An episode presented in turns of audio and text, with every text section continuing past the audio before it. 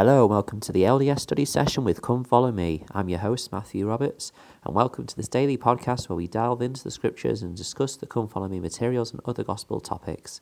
Uh, we are in February the 3rd to February the 9th in Come Follow Me. Second Nephi, chapters 1 to 5, we lived after the manner of happiness. And we are continuing in the section covering Second Nephi 2, I am free to choose eternal life. Now, this is a continuation from yesterday, so I fully recommend you go and listen to yesterday's episode before uh, this one today. Uh, that was Series 2, Episode 35. We are now on Series 2, Episode 36, uh, and we're going to continue uh, from where we left off.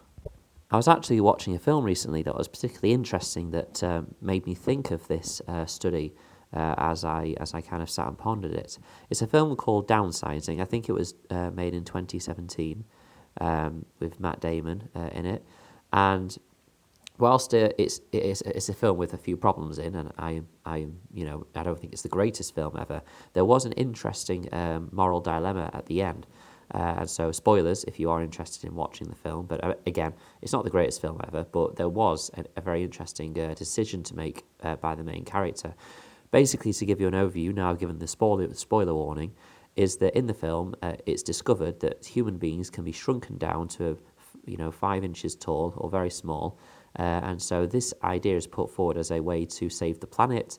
Uh, you know, smaller people means they're taking up less resources, uh, and the world's you know descent into its um, you know unsustainability is is slowed down significantly.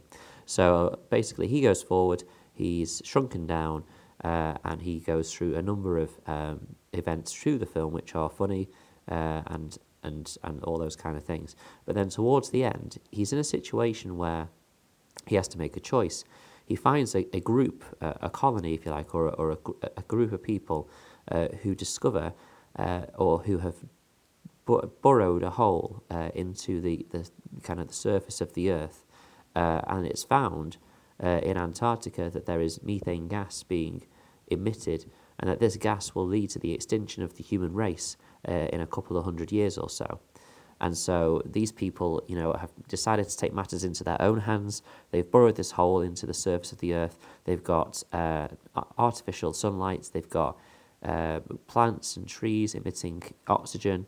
They've got farmland, and basically they've created a, a colony within the surface of the earth because they're so small, um, so that they can, you know, not be too far into the surface of the Earth, so they don't have the oxygen that they require, but um, they can also escape the elements outside, which are going to um, extinct, you know, most large mammals and so on on, on, on the Earth's actual surface.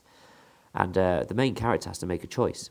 Uh, he's he at first is very excited about this idea. He want he is a person that wants to make a difference, and you see this throughout the film. He wants to find his place uh, but he just you know is not able to find it uh, due to some events that happen at the beginning of the film. Um, but then he meets this group of people, and suddenly there there is what he feels is his answer. You know, he's going to go into this hole. Uh, he's going to live in there, and then you know he's going to be part of the human race uh, surviving. However, on the way during the film, he meets uh, a love interest, uh, and they and they you know start to, to form a relationship. But this love interest isn't interested in this. Um, they or sh- she wants to go back to their life, you know, w- which they start to build uh, where where they live, and basically she's a humanitarian. She, you know, is fo- so focused on helping others.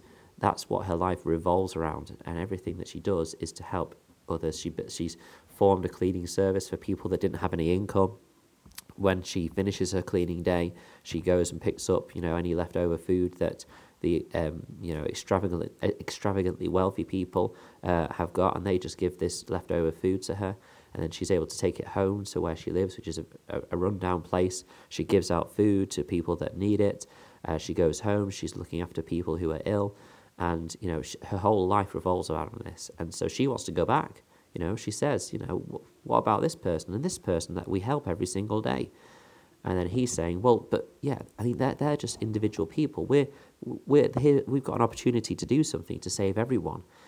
And basically, the film goes on, and he's got to make this choice. Does he go and into this hole and say and be part of saving the human race uh, in a couple of hundred years' time, or does he go back to where you know he lives with this person and make differences in lives now, in the here and now. And I thought this is a very interesting dilemma because at first I thought, you know, well, surely you should go in the hole, you know, you should, you should save humankind.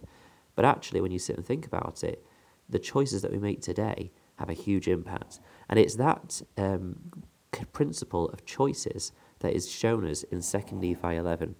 Uh, it says uh, in 2 Nephi 11, I'll just find it in my scriptures, there it is. For it must needs be that there is an opposition in all things. If not so, my firstborn in the wilderness, righteousness could not be brought to pass, neither wickedness, neither holiness nor misery, neither good nor bad. Wherefore all things must be needs a compound in one.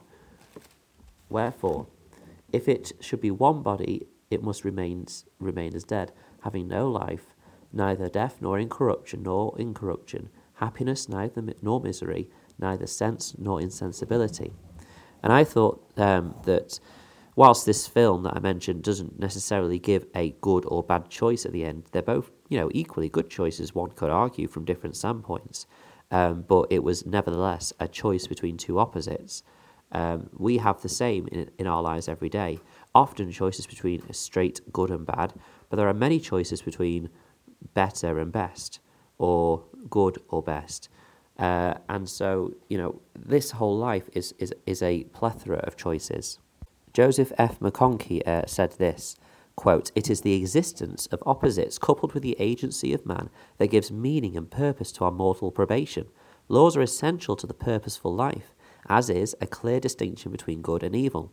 Any therapy that purports to free men from the burden of sin by denying the existence of sin also denies to its adherents that joy and peace which can only be known by obedience to the laws of God. Any religious system in which a profession of faith is accepted as a substitute for true repentance denies its practitioners not only of relief from the burden of sin, but also the very knowledge of how one obtains God's favour and progresses in the direction of the divine presence. It is this existence of these opposite choices and our ab- ability to choose, which we'll come on to in a second, that gives a meaning to life that, that tells us how we can find peace and happiness because we know how to fulfill that, that purpose. So many people that I, that I talk to just don't have that direction in life, don't know what to do next or where to go or why they are making these choices. And that is found in the gospel of Christ. And that's why 2 Nephi 2 is such a, a valuable chapter uh, or well, yeah, a modern chapter, because I know that obviously the chapters in the Book of Mormon weren't always broken into these smaller chunks. This whole discourse to uh, to uh, Lehi's sons was probably all packed into one. But this section talking about moral agency and the, the, the fact we have these choices, um, you know, is vital to our lives. And each of these th- four principles we talked about yesterday, a knowledge of good and evil, a law given to mankind. So this this law is a, is in reality an actual law and then the third one, which we're talking about here, the fact we have opposing choices, which you know may seem to have some good things to both of them, is an important part of our of our life and mortality. This law that I mentioned, it will always be there. It is eternal. It, it's it's it's going to always be there. Like we read in verse thirteen, where it says, "And if ye shall say there is no law, ye shall also say there is no sin." If ye shall say there is no sin, ye shall say there is no righteousness. And if there be no righteousness, there is no happiness. And if there be no righteousness nor happiness, there is no there be no punishment or misery. And if these things are not there, it is no there is no God. And if there is no God, we are not, neither the earth, for there could not be no there could have been no creation of things, neither to act nor to be acted upon. Wherefore all things must have vanished away.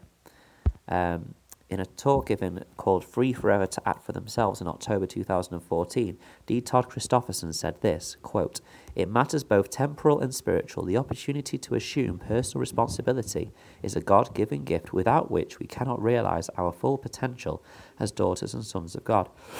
Personal accountability becomes both a right and a duty that we must constantly defend. It has been under assault since before the creation. We must defend accountability against persons and programs that would, sometimes with the best of intentions, make us dependent.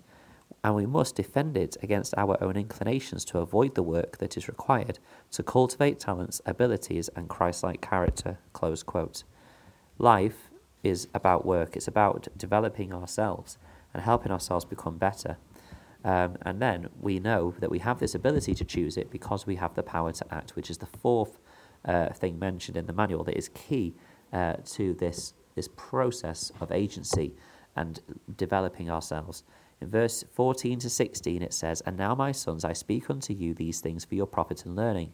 For there is a God, and he hath created all things, both the heavens and the earth, and all things that in them are, both things to act and things to be acted upon. Wherefore the Lord God gave unto man that he should act for himself.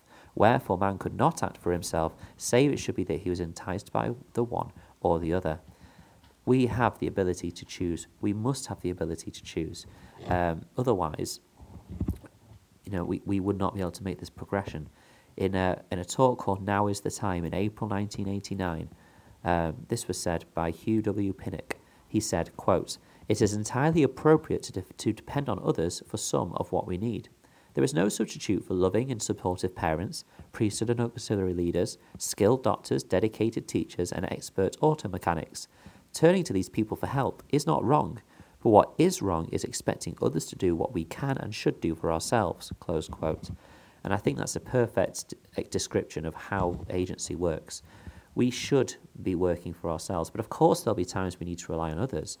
Self reliance does not mean we do everything for ourselves. If it did, then it would mean that the two tyres that were flat on my car uh, a couple of weeks ago, I would have to go and fix them myself. I'd have to go get the tyres for myself.